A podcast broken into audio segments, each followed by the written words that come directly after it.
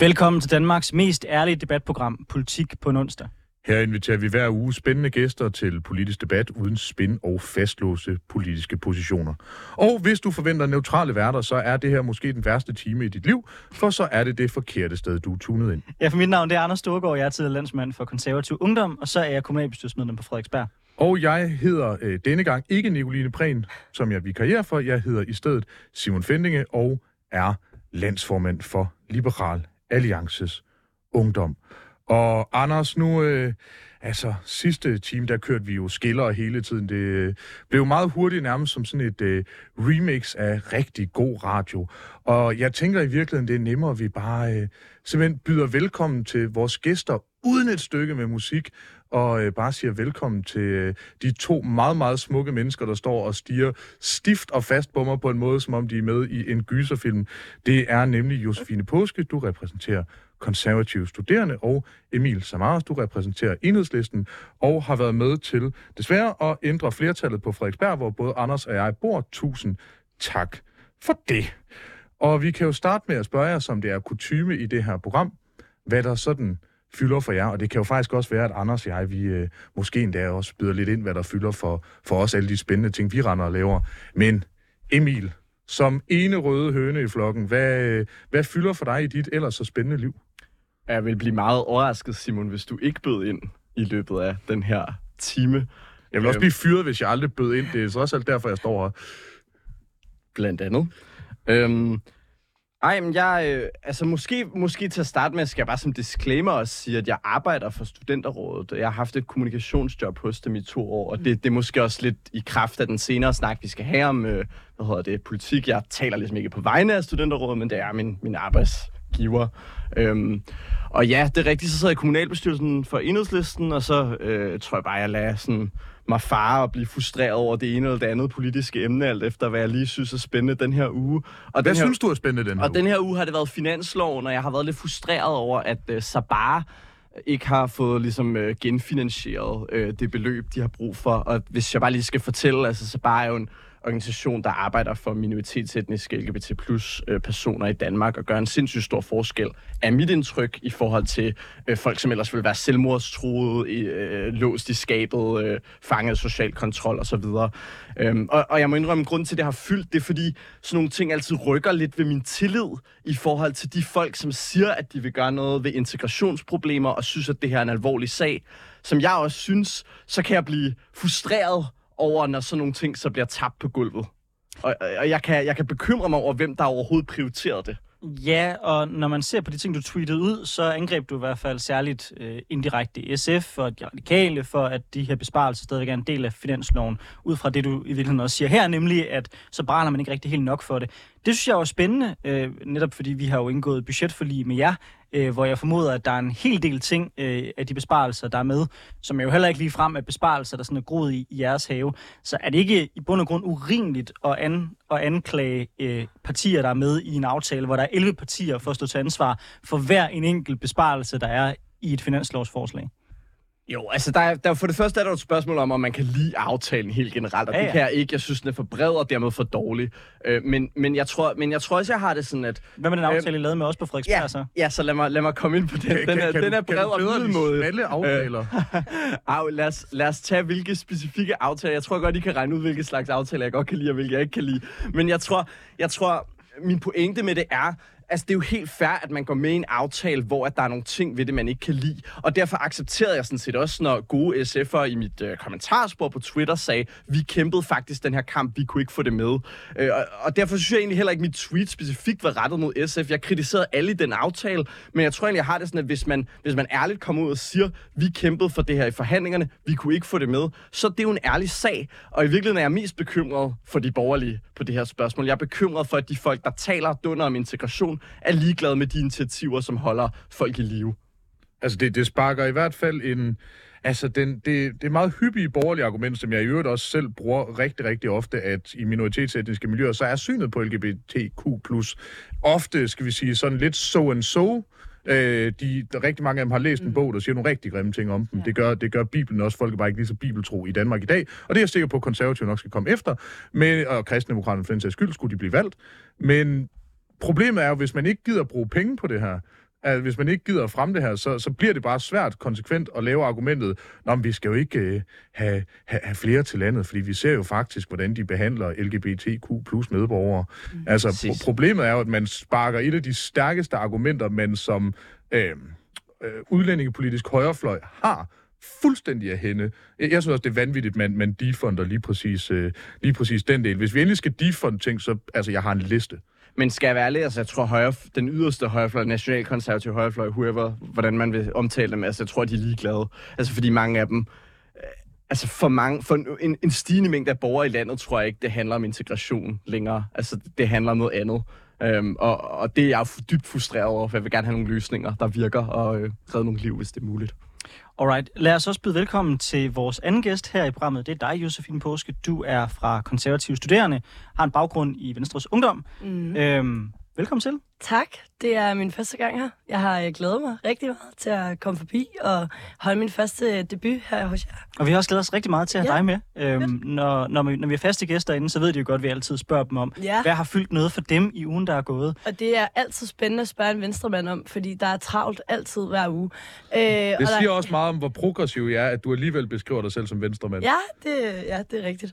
Øh, jeg synes rigtig meget, at den her ministerrokade har fyldt. Øh, og som ung kvinde i partiet har der godt nok været meget øh, mediedækning, og øh, også rigtig mange spørgsmål henvendt til en selv. Øh, jeg synes, at det er et, øh, et enormt øh, strategisk, men også farligt træk at trække øh, Mia Wagner ind. øh, han gør det helt klart Troels, han gør det helt klart øh, af, af bag, øh, bagvedliggende årsager, som jeg sagtens kan se og forstå. Øh, så vi glæder os til at se, hvad hun kan. Og ligesom nu siger du, du kan se og forstå dem. Ja. For, for de af os, der ikke er medlem af Venstre, yes. det er jeg ikke selv, og det er et yes. rygte, jeg gerne vil med til jorden. Ja. Altså, hvad, hvad, er det, altså, hvad er det for for årsager, der ligger bagved? Ja, altså, øh, du kan jo bare spørge alle de mennesker, der stemte på Tommy Ahlers, hvorfor de gjorde det. Det gjorde de, fordi at han er en profil, der er øh, kendt på tv, for at sige det lige ud, og som har nogle erhvervsliv øh, perspektiv på det, som vi har brug for i regeringen. Og det samme bringer Miriam Wagner med. Og det er de samme typer og de samme mennesker, der kommer til at se mod hende og, og stemme på hende til et øh, fremtidigt valg. Og derfor har det jo også virket netop meget, som om man ligesom har tænkt, okay, det gik godt med Tommy Ahlers, lad os mm. prøve det samme, bare med en kvinde, så mm. håber vi på, at det kører godt. Men noget af det, der har bragt ret meget debat, mm. det har jo været, at Marie Bjerre ja. øh, er råd ud i samme omgang. Yes. Hvad tænker du øh, som øh, ung venstrekvinde om det? Fordi hun er jo en af de store talenter, I har. Enig. Og øh, det er jeg også øh, enormt ærgerlig over. Jeg er helt sikker på, at Marie Bjerre nok skal brage frem øh, på en anden måde i fremtiden, så jeg er ikke så nervøs for hendes fremtid. Øh, jeg er rigtig glad for, som, som en liberal, i hvert fald en af de, de mere liberale øh, fronte af, eller fløje af, af kan, kan man måske kalde det af venstre, at sådan en som Mondalin faktisk brager frem. Fordi det synes jeg virker til, at man faktisk får Øh, og nu griner Simon af mig, men man får faktisk øh, ligesom en godbid i partiet for os at holde ved de liberale rødder. Øh, og det synes jeg nemlig, synes du, Morten også har, har? Formået, så det skal hun nok også få en godbid for. Men lige nu har der været behov for, at øh, Mia Wagner hun skulle øh, komme til. Synes, synes du, Morten Dalin har holdt synderligt godt fast i de her liberale rødder? Ja, det synes jeg faktisk, han har, helt ærligt. Øh, jeg synes, han har været en af dem, der har promoveret allermest de ting, som vi får igennem med blå ting i den her øh, lidt underlige øh, monster-regering. Det synes jeg.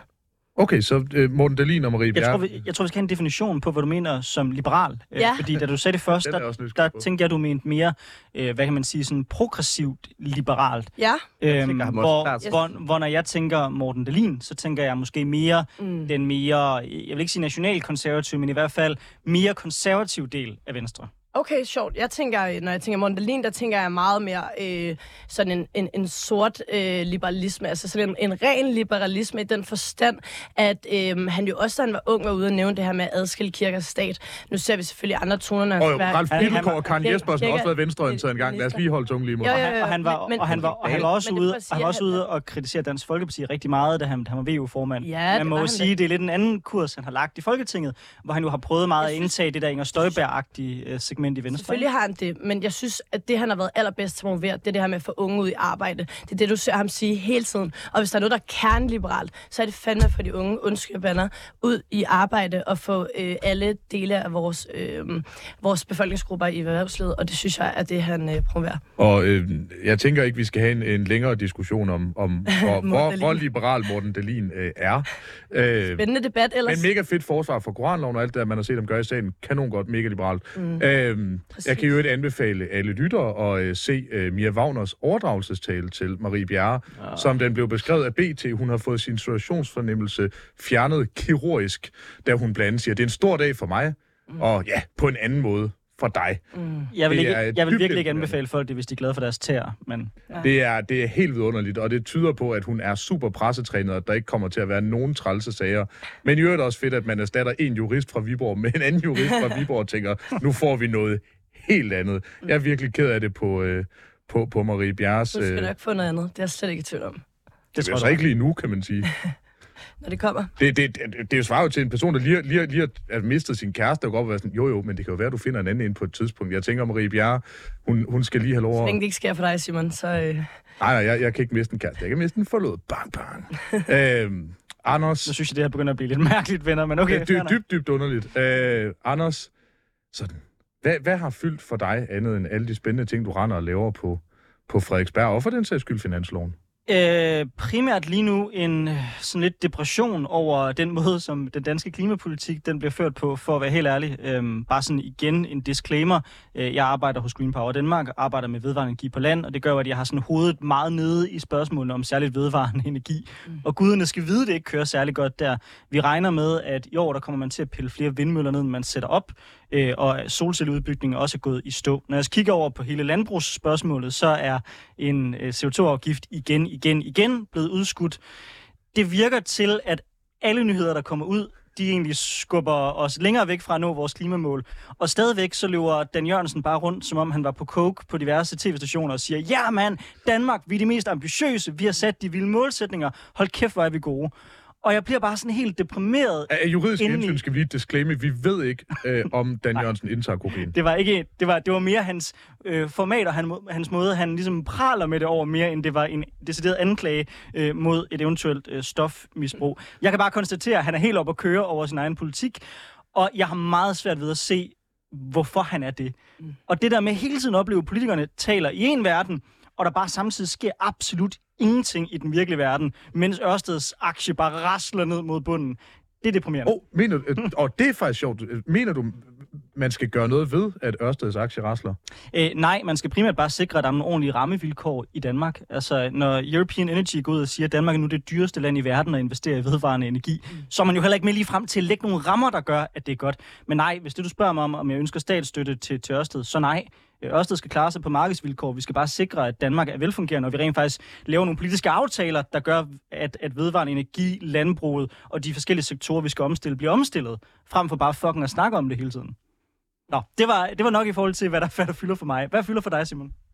Jamen, øh, jeg, går, øh, jeg går lidt kedeligt til værks, og, øh, og siger også finansloven. Som den gode partikok, jeg er, så øh, så jeg et, øh, et, et, ja, et doorstep, hvor Ole Birk faktisk siger noget, noget ret interessant, da han siger, altså, at det bliver udlagt konsekvent som om, at øh, det er i og så flot, at Nikolaj Vammen han har formået at få, få mange partier med på det her.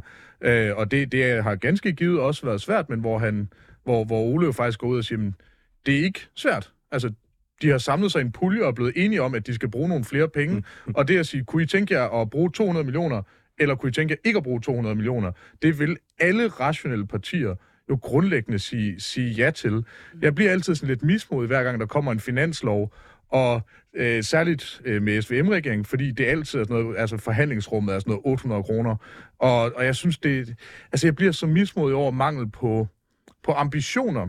Øh, også i virkeligheden nogle af de ambitioner, jeg måske kunne være tilbøjelig til at være uenig med. Altså, øh, en ting er, at de øko- det økonomiske ambitionsniveau er sådan lidt so and so. Øh, men også øh, investeringer i klima og sådan nogle ting. Nogle af de ting, jeg faktisk synes, at staten skal bruge penge på, hvor gang på gang man bare ser absolut ingenting i de her. Altså, man så det også øh, til dels under en socialdemokratisk regering, men der var der trods alt et eller andet sådan aftryk. Jeg synes, det her, den her finanslov er altså er, er, er sådan et, sådan et epitomiseret af, af SVM. Det er, det er bare, altså hvis, hvis den havde en farve, så den brun, men ikke i sådan en, altså lidt fancy mahonibrun, bare sådan lidt sepia fordi det er så kedeligt.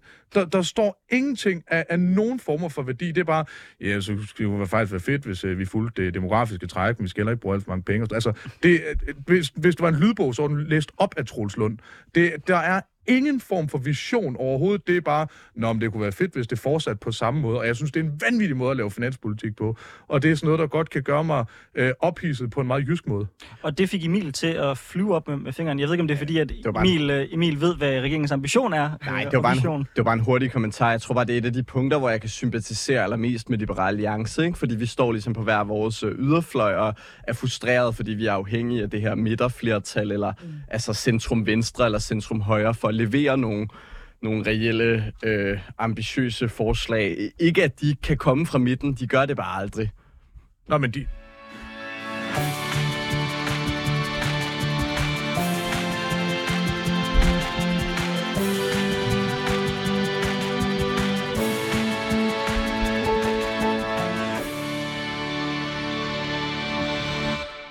lytter til Politik på en onsdag, hvor vi i dag har besøg af Josefine Påske fra Konservative Studerende og Emil Samaras, der er kommunalbestyrelsesmedlem i Enhedslisten, og en disclaimer, han selv kom med, er ansat af Studenterrådet. Jeg er helt vild med det faktum, at øh, det, du har fået et kompliment for din dybe stemme, gør du bare godt markant dybere, nu når du læser op. Nå, men i dag der bliver universitetsudvalget afgjort på Københavns Universitet.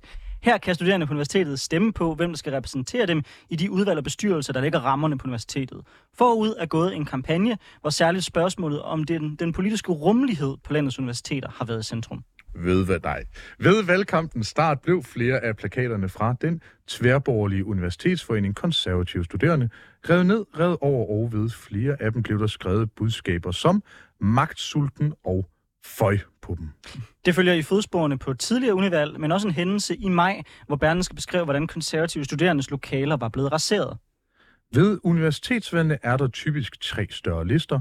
Konservative studerende, der er en tværborgerlig forening, det Socialdemokratiske Frit Forum, og så Studenterrådet, der kalder sig en neutral enhedsorganisering på samme måde som Danmarks Naturfredningsforening af de studerende. Efter hændelsen er flere medlemmer af konservativstuderende stået frem og råbt vagt i gevær over for det, de oplever som et grundlæggende problem på landets universiteter, hvor man ikke ønsker at stå frem offentligt som borgerlig. Nikolaj Emily Larsen fortæller blandt andet, at medlemmer af den borgerlige forening ikke har lov til at være på universitetet. Hun udtaler til Berlingske, at, og nu citerer jeg, man skal helst være venstreorienteret for at blive accepteret, og senere udtaler hun, at universitetsdemokratiet er ikke eksisterende. Det er en by i Rusland. Josefine Påske, du er medlem af konservative studerende og stillet op ved det valg, som afgøres i dag.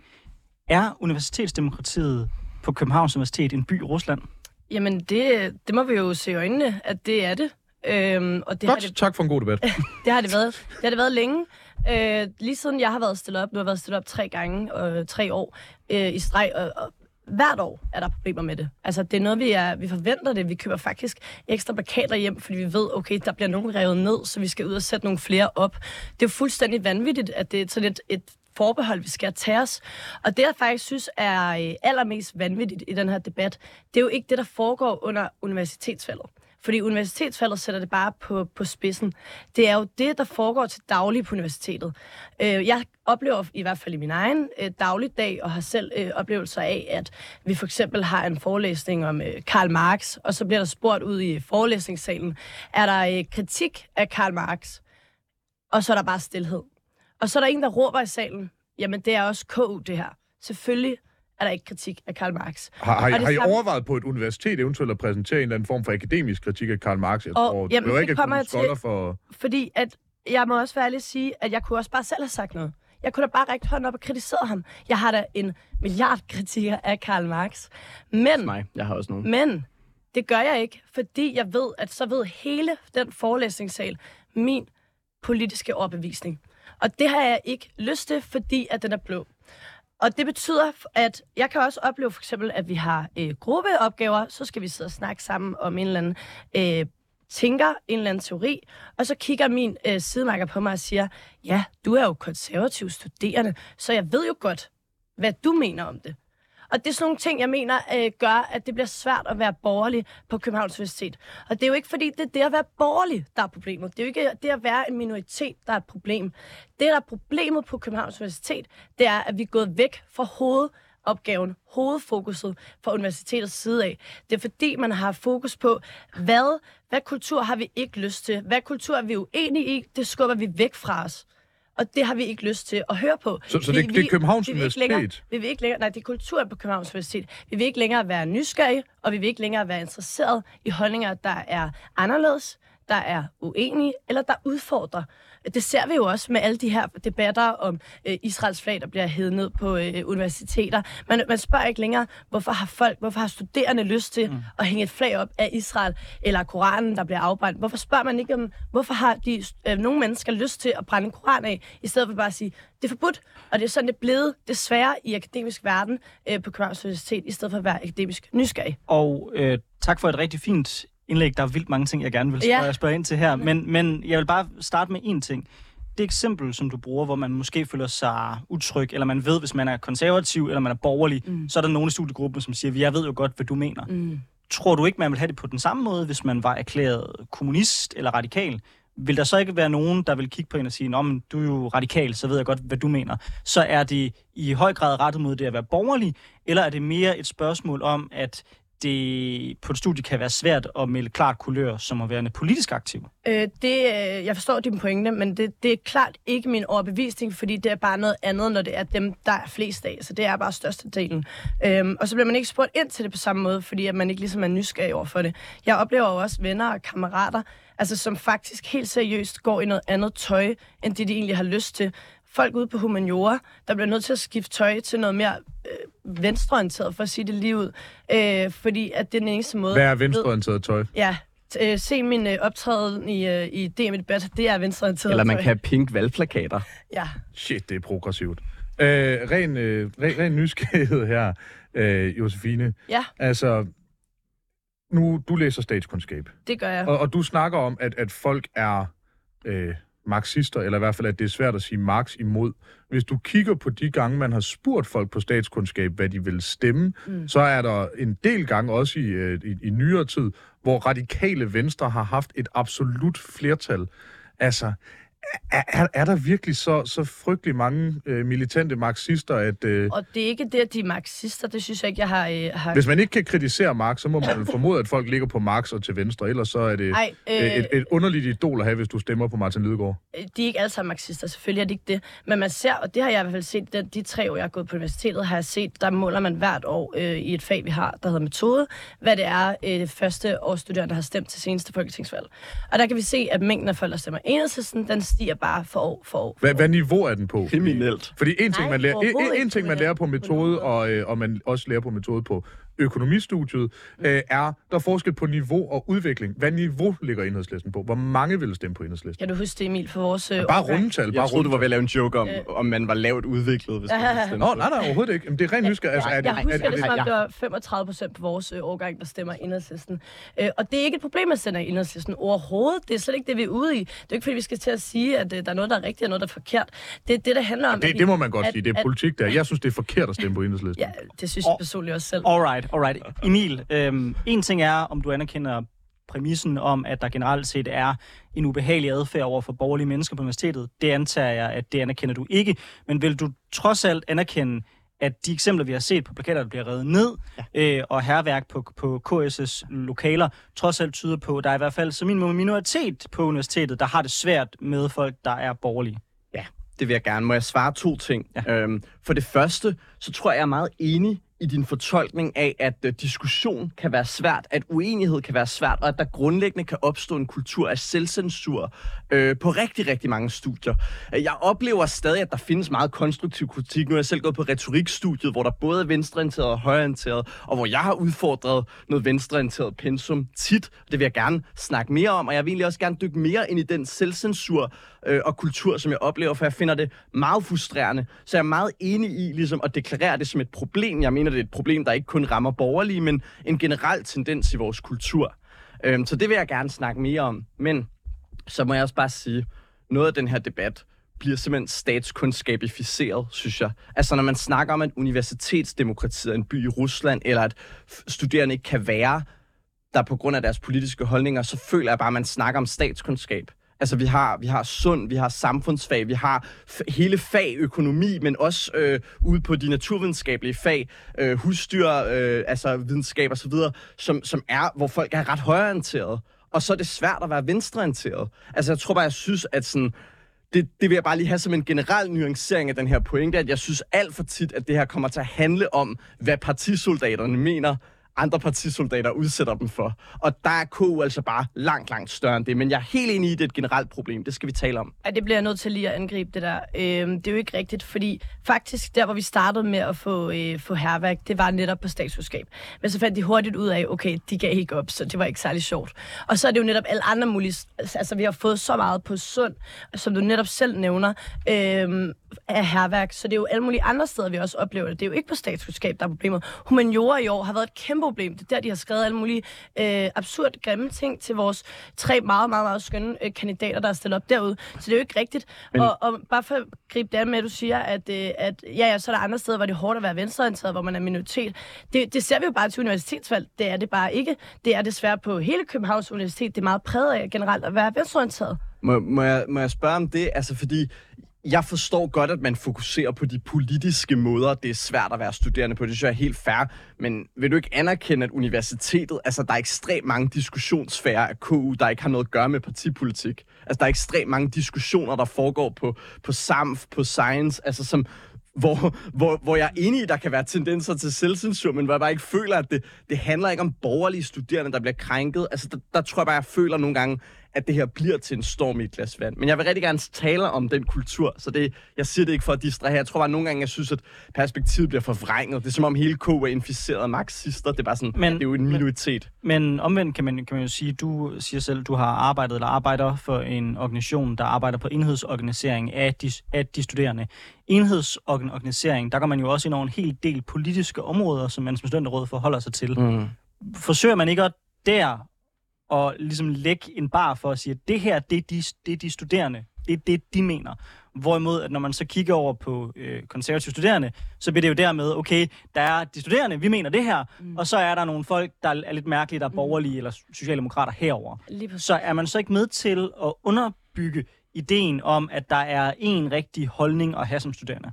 Altså, jeg tror, nu taler jeg bare ud fra mit eget perspektiv som ansat. Altså, da jeg blev ansat, der var det vigtigt for dem, at jeg øh, kunne være partineutral, kunne øh, tale ordentligt til folk, kunne respektere forskellige holdninger øh, i studenterrådet. Det lagde de stor vægt på, og det oplever jeg sådan set også, vi rummer. Vi har øh, en del borgerlige aktivister, frivillige kræfter, og det er faktisk et mirakel, vi har det, når men, alle de borgerlige jo men du passer, logisk vil samle sig i konservative studerende. Men Emil, du passer så også omvendt også ret godt på fordommen om, at folk, der er aktive i Studenterrådet, det er SF og, og folk fra Enhedslisten. Du sidder trods alt i kommunalbestyrelsen for Enhedslisten, ikke? Ja, absolut. ja, altså jeg er jo ansat, men ja, selvfølgelig.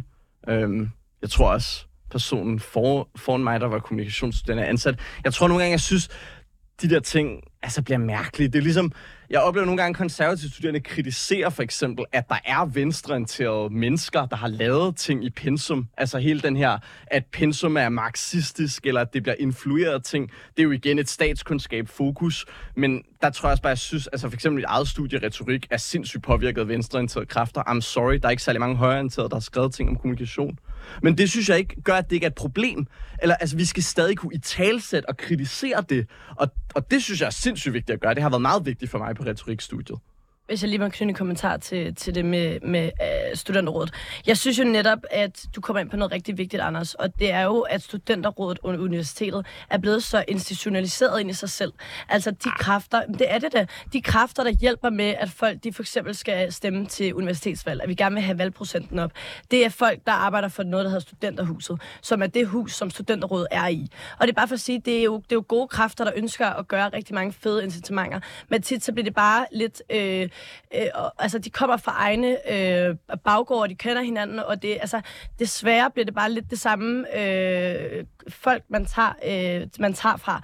Og jeg synes, det vil være rigtig sundt for Københavns Universitet. Det vil virkelig, virkelig være en sund kultur at sætte, at øh, det også er nogle af de borgerlige mennesker, øh, og nogle fra konservative studerende og frit forum. Vi er jo ikke nogen aliens, vi er jo også helt almindelige studenter, mm. øh, aktive mennesker. Hvad det, du vil have, de skal gøre for konservative studerende og frit forum? Jamen, brug dem bruge dem aktivt, ligesom de gør med studenterrådet, til at fremme ting for øh, universitetsstuderende.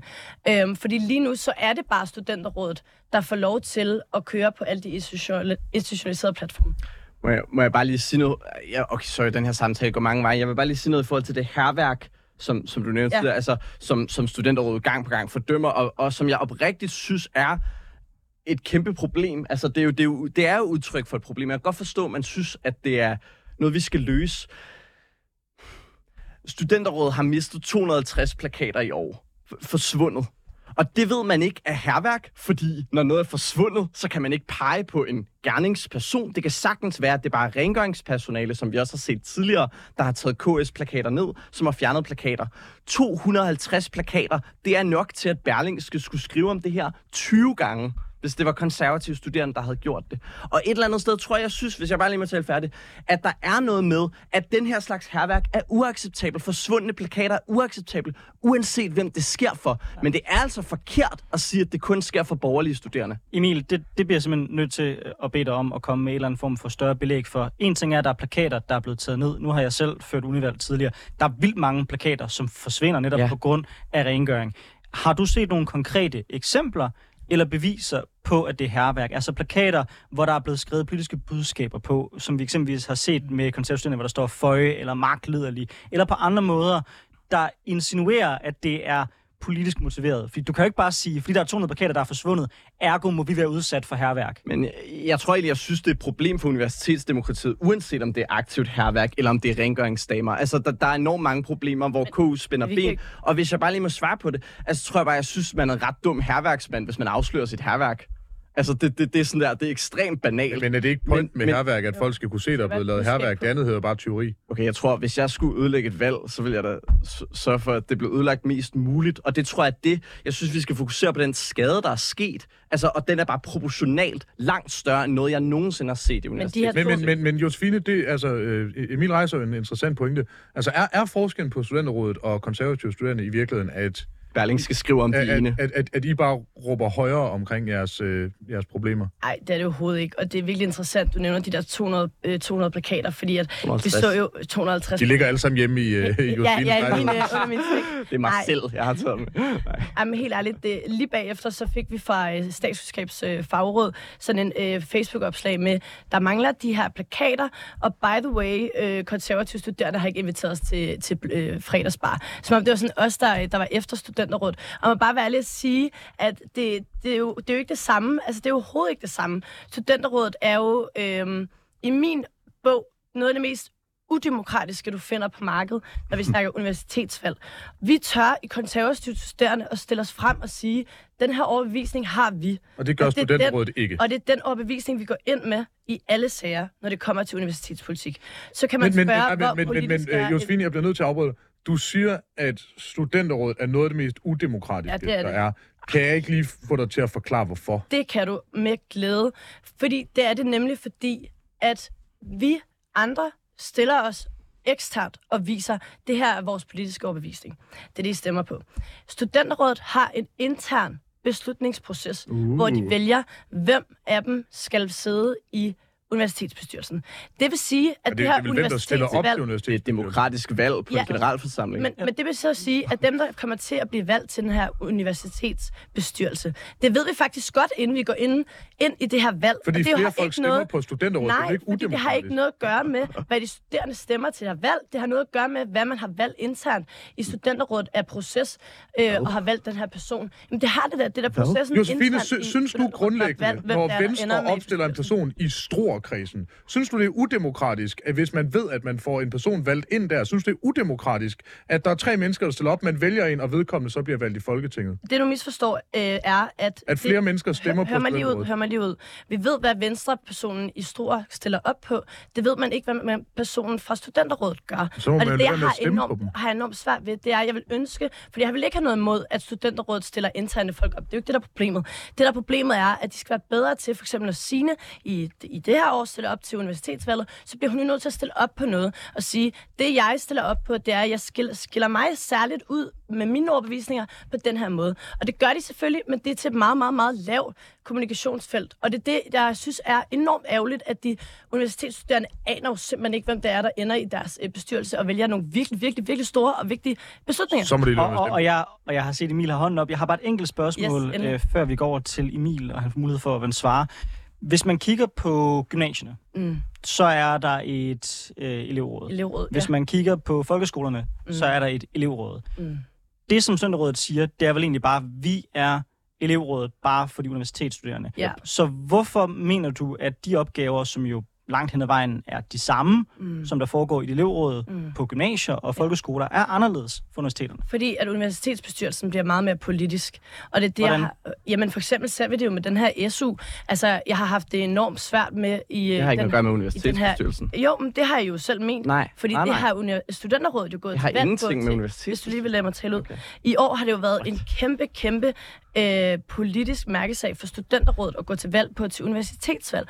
Og det har jeg det bare enormt svært ved, at Gå, folk gå til valg på hvad, undskyld? At vi skal bevare SU'en, det her 6. SU-klip, og har det enormt svært med, at øh, man går ud og siger, at man er partineutral, samtidig med, at man så mener det her, som er enormt lidt partineutralt, og noget, som vi faktisk har store debatter om øh, partierne imellem øh, på Christiansborg. Så det er derfor, at, at det er meget anderledes end en gymnasiebestyrelse, fordi universitets, øh, altså det er universitetsbestyrelsen en helt anden størrelse, og en helt anden mængde. Emil, er du kommer grund- til at hade mig for det her. er Nej, nej, jeg er nødt, jeg er nødt til lige at er svare på det. Der er til grund til, at vi holder valg på et universitet, og ikke på et gymnasium. Lad mig svare på. Okay, jeg skal nok lade være med at få nærmere over, du ikke kender studenterrådets kommunik- eksterne kommunikation og mærksander. Det er mig, der har stået for det. Men øh, det er rigtigt, rigtigt, at hvis man ignorerer at læse, hvad studenterrådet går til valg på, så ved man ikke, hvad studenterrådet går til valg på. Og det er rigtigt, at der er et kæmpe problem med rigtig mange studerende, der ikke ved, hvad universitetsdemokratiet handler om. Det er et fælles ansvar, vi har som lister. I forhold til øh, de andre spørgsmål her, så må jeg bare sige, det er, det er mærkeligt at påstå, at studenterrådet ikke er demokratisk. Det er basisdemokratisk. Du behøver ikke engang et medlemskab. Grunden til, Altså for øvrigt, altså vi har aldrig påstået, at universitetsbestyrelsen, at det handler om SU'en. Det vi kæmper for, det er, det er jo at få bæredygtighed skrevet ind, noget hvor de andre lister for øvrigt overhovedet ikke har sagt øh, deres holdning til det. Og grunden til, at vi kæmper for SU'en, det er jo fordi, du har helt ret, Anders, vi er som et elevråd, og vi samarbejder med andre elevråd. Og oh, du spildte lidt. Vi samarbejder med andre elevråd, vi samarbejder med gymnasier, vi samarbejder med den danske studerendes fællesråd, blandt andet om at bevare SU'en. Det er det, enhedsorganisering kan. Vi står sammen om de studerendes vilkår, og jeg forstår godt, at man som borgerlig har lyst til at ødelægge det. Fordi det, det går imod ens interesser, hvis man gerne vil forringe de studerendes vilkår. Altså, øh, sorry, men det er, bare, det er bare for lige at få det med. Det er jo det traditionelle argument imod enhedsorganisering. Det er, at vi Emil, står sammen Emil, som studerende. Det Emil. er bare for at forklare, hvorfor vi går ind for at bevare SU'en. Ikke i universitetsbestyrelsen, men helt generelt. Emil, når du siger, at du godt kan forstå, hvorfor borgerlige kan have en interesse i at forringe, forringe de studerendes vilkår, og det bruger du som eksempel på, hvorfor studenterrådet har en berettigelse. Kan du så forstå, hvorfor man, hvis man er borgerlig, kan føle, at der ikke er plads til borgerlige i studenterrådet? Jeg tænker, at de borgerlige, der er med i studenterrådet, godt ved, at jeg ikke mente dem.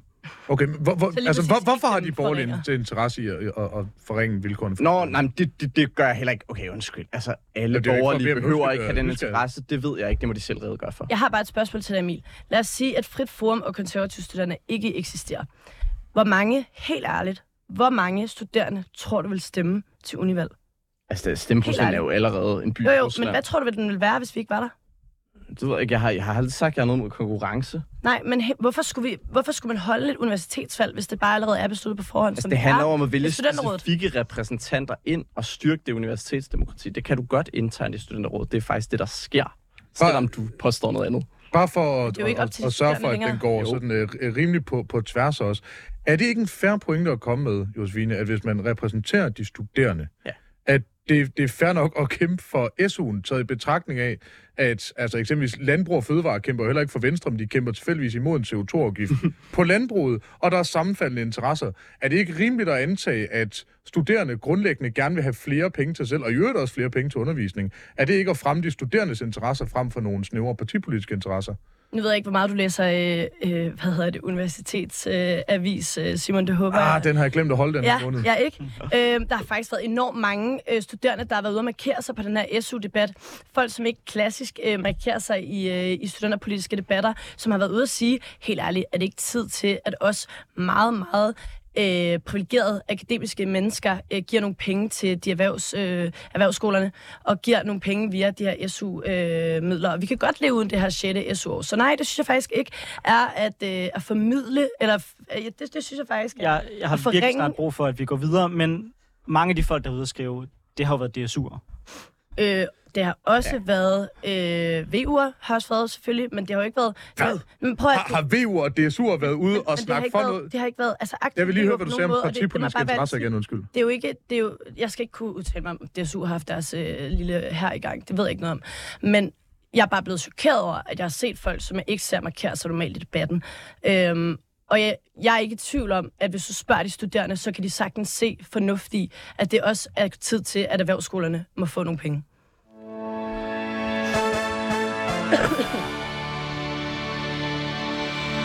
Du lytter til Politik på en onsdag, hvor vi i dag har besøg Josefine Påske fra Konservative Studerende og Emil Samaras, der er kommunalbestyrelsesmedlem i Enhedslisten og ansat ved Studentrådet. Og vi har nu diskuteret den demokratiske tilstand på landets universiteter i et hæsblæsende tempo.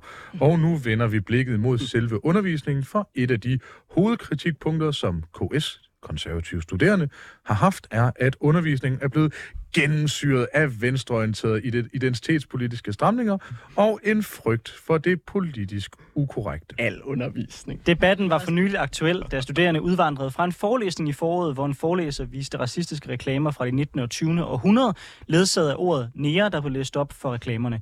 Emnet var europæisk kolonialisme på kandidatuddannelsen Global Development. Og dette fik studerende til i et åbent brev at foreslå seks principper for undervisningen på K. Det er nummer et, obligatorisk træning af undervisere i racefølsomhed med et antiracistisk perspektiv. Nummer to, omfattende gennemgang af pensum for at sikre, at det afspejler en række forskellige stemmer, perspektiver og erfaringer.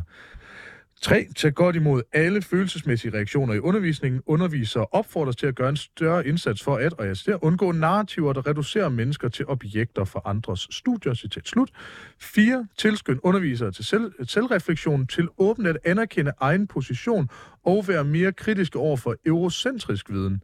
Nummer 5 tildelt flere ressourcer til akademiske uddannelser, der historisk har været marginaliseret og underrepræsenteret. Stipendier til studerende i nød og med underrepræsenteret baggrund. Og nummer 6, øg mangfoldigheden blandt undervisere. Og jeg vil bare lige varedeklarere, jeg har lige læst seks punkter. Jeg har aldrig været så hissig i mit liv og så uenig. Helt modsat, der har konservative studerende foreslået, at de såkaldte Chicago-principper skal være fundamentet for undervisning. Chicago-principperne er et kodex, der skal sikre ytrings-, forsknings- og åndsfrihed på universiteterne. Mm. I principperne står det blandt andet, at universiteterne er forpligtet til, at princippet om debat ikke må undertrykkes, fordi de fremsatte idéer anses for at være stødende, ukloge, amoralske eller forkerte af universitetssamfundet.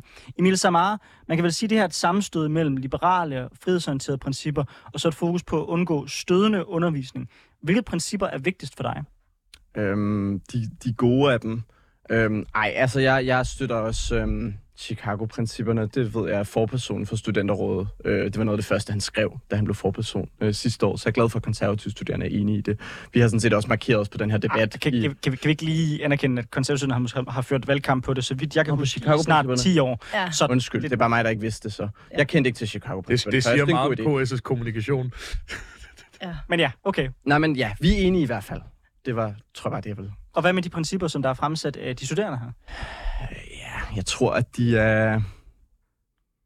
Det, er- det, er, det er for niche, det er for ukonstruktivt. Uh, jeg, jeg tror, Er du jeg enig tror i sådan det overordnede budskab?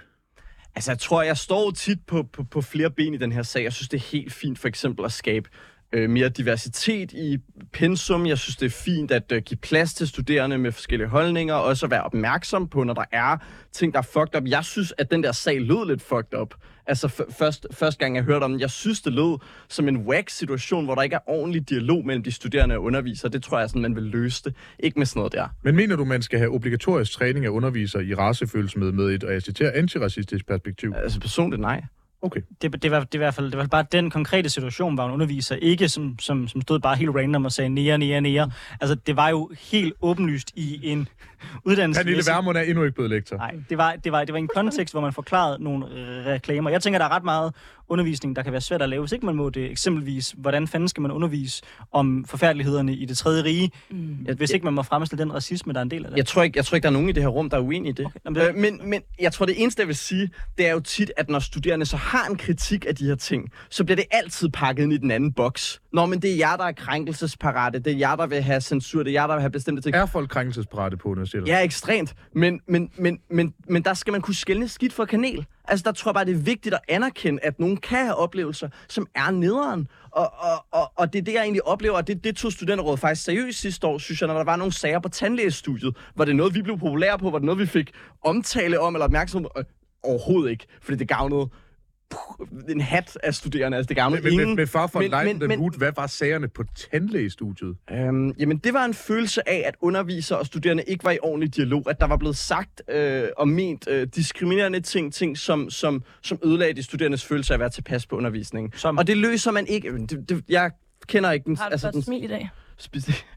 Det ved jeg ikke. Jeg tror, pointen er, at det løser man ikke med en eller anden sensationel berlingske overskrift eller et eller andet. Man løser det med dialog, og det gjorde vi. Hvad, hvad mener du med sensationel berlingske? Altså, er det, er, er det en implicit kritik af konservative studerende, du er i gang Nej, det er, en implicit, det er en meget eksplicit kritik af Berlingske. Det, det, er, det er jo bare, hvis man, hvis man gør det til den der hysteriske ting og siger, at de her studerende er krænkelsesparat, de her studerende gør X, Z, Y. Altså jeg er helt enig i, at når studerende skriver sådan noget der, så kan vi forholde os til det konkret, og så kan vi afvise det. Men jeg tror bare, jeg synes, man skal passe på at putte al kritik i den boks, at det er den her skingre kritik. Fordi det bliver noget, der inficerer alt. Øh, Det tror jeg, Josefine vil være meget enig i. Mm. Ja, det, det er jeg faktisk meget enig med dig Emil. Men jeg må også være lige at sige, at det er jo et kæmpe problem. Altså, det er jo et kæmpe problem ude på Københavns Universitet. Og ja, folk er kæmpe krænkelsesparate, desværre. Og det gør jo bare, at man, ikke, at man har ikke mulighed for at have en debatterende og nyskabende institution, som universitetet bør være. Øhm, jo, og det synes jeg virkelig, man ikke har. Øh, bare på statsvidenskab, nu har jeg jo kun mulighed for øh, at tage, tage øh, udgangspunkt i eget, egne oplevelser. Der har vi haft en, øh, en forelæsning om Judith Butler, og der var det således, at øh, forelæsere blev ved med at kalde øh, Judith Butler hun, og der var en ude i, øh, i publikum, der blev med at rejse op og sagde, Judith Butler vil gerne kaldes de dem, og det var hver gang. Og det betyder, at hver femte sekund øh, måtte hun jo afbrydes i den her forelæsning. Og det ødelagde forelæsningen for alle andre, der var med. Øhm, og det er sådan nogle eksempler, jeg bliver nødt til at være, øh, bringe op på, at folk bliver simpelthen nødt til at lade være med at ødelægge den gode, øh, debatterende øh, kultur for hele universitetet, fordi man har en eller anden øh, ting, man er meget sart omkring. Men, men må jeg sige, der vil jeg gå længere end dig og, og vende tilbage til noget, du sagde tidligere omkring det med selvcensuren. Fordi det er det, der bliver sindssygt problematisk, det er, at man internaliserer den her frygt. Øh, Jeg vil, jeg vil komme med en vild sjov anekdote, synes jeg selv, mm. fra jeg nåede at gå to måneder på højskole.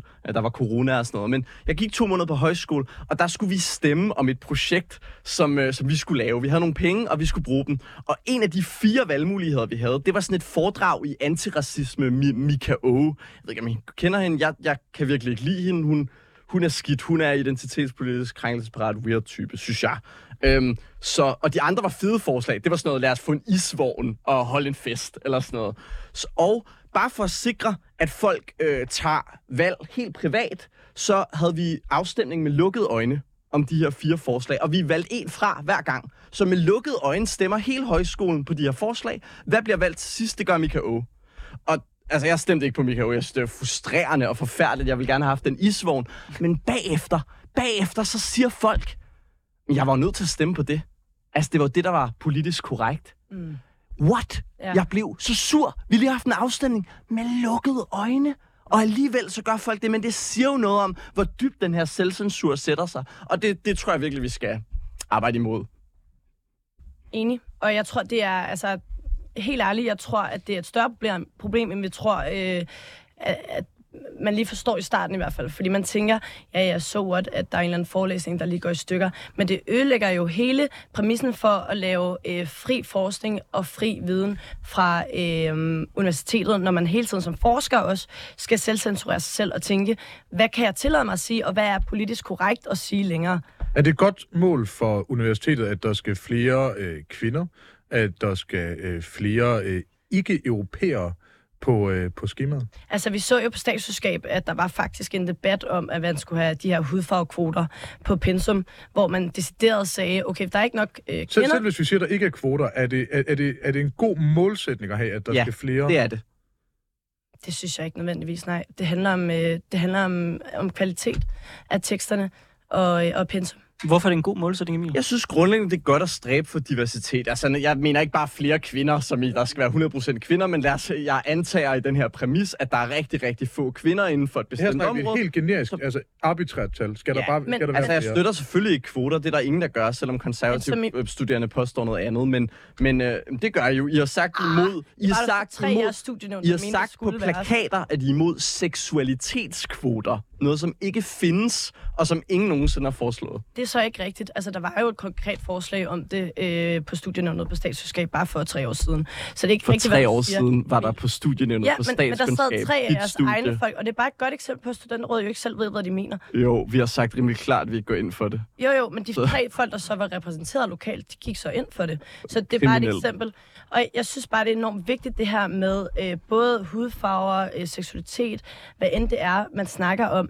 Så er det enormt vigtigt at have for øje. Fordi du lavede jo også... Men er det vigtigt, de fis- bliver repræsenteret i undervisningen? Tidligere, du lavede fis med tidligere, at der ikke var nogen borgerlige, mænd, der, eller borgerlige mennesker, der havde skrevet om retorik, for eksempel.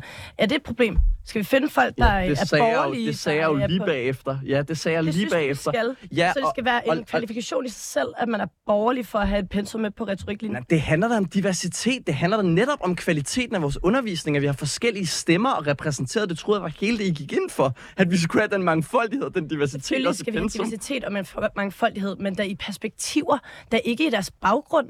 Men, men, men, men, men kan man ikke netop argumentere for, hvis vi nu snakker om den her åndsfrihed og, øh, og altså, vigtigheden af sådan et, et, et bredt akademisk udgangspunkt, at hvis vi bare kigger på statskundskab eksempelvis, jeg har ikke selv læst statskundskab, øh, men altså, hvis du kigger på, det er jo til at tørre røv i franske tænkere, der øh, har ment noget i forbindelse med den franske revolution. Giver det mening for eksempel at have Simone de Beauvoir med? Jeg ved ikke, om hun er på, på pensum i form. Giver det mening at have altså, eksempelvis øh, stemmer som øh, de Sade, som øh, sådan, øh, rent seksuelt også afveg en smule øh, fra, fra sin samtid? Vi har- Giver det mening at have stemmer, som øh, eksempelvis repræsenterer, måske endda, nu var der ikke så super mange øh, ikke, ikke etnisk franske i Frankrig på det tidspunkt. Giver det ikke mening bare for at give folk et stærkere akademisk udgangspunkt? Jo. Og have flere forskellige stemmer? På statskundskab har vi for eksempel en, der hedder Mary Wollstonecraft allerede. Og det synes jeg giver et virkelig godt perspektiv allerede ind i den her meget kvinde- kvindelige dyder. Og Men er det så ikke godt, man har det flere steder? Øh, men det er jo fordi, hun har, hun har jo netop ikke tjent sig den her plads på grund af hendes køn. Hun har tjent det, fordi hun havde noget vigtigt at skulle have sagt. Så hvis de tænker, at du nævner her, også har noget endnu vigtigt at skulle have sagt, end det vi har på pensum, så jo, så skal de selvfølgelig med på baggrund af deres kvalifikationer. Emil, hvis man eksempelvis citerer Popper, så tænker jeg, at man gør det, fordi man synes, Popper har noget interessant at sige. Ja. Er det ikke et problem, hvis man begynder at tænke mere i, hvad baggrunden på den forsker, mm. som man citerer, er, end den forskning, man refererer til? Præcis. Altså for det første kendte jeg ingen af de mennesker, I lige har citeret. Ingen af dem. Jeg har aldrig hørt om nogen af dem. Øh, men øh, for det andet, så tror jeg... Øh, altså jo, selvfølgelig kan man jo gå op i det der hudfarve eller seksualitetsbingo for meget. Det, det er jeg da helt med på. Jeg tror bare sådan, vi står og snakker, vi har lige snakket om, at borgerlige stemmer er marginaliseret i, på universitetet, og nu, og nu snakker vi om, når men der skal ikke være flere borgerlige stemmer måske i pensum. Det tror jeg, jeg synes. Og jeg må sige, nu hvis jeg bare lige må komme med et eksempel fra mit eget studie, må jeg ikke det? Jo. Hvad hedder det? På retorik, så hvis du søger på retorikere, der har udgivet tekster, og man søger på vold, så den tekst, der kommer op, er blevet citeret flest gange, det handler om vold i øh, Snevide og i øh, Skønheden og Udyret. Øh, det, er, det er en analyse af diskursiv vold i et eller andet, bla bla bla. Det synes jeg er noget pis. Så jeg skrev en opgave om rigtig vold. Altså øh, busser, der blev brændt af i Sverige oven på Rasmus Paludan. Øhm, og det, det udfordrede rammen for, hvad man kunne i retorik, og jeg gad godt have flere folk som det. Men man vil kalde dem borgerlige eller venstreorienterede. Og Emil Samar, tusind tak, fordi du var med i Politik på onsdag. Også tak til dig, Josefine Påske. Tak fordi vi måtte. Det var en fornøjelse at have med. I var pisse gode. Hvis man synes, det her det var interessant, så kan man høre et dette afsnit, men også mange andre gode afsnit, vi har haft på de podcast-platforme, man typisk bruger.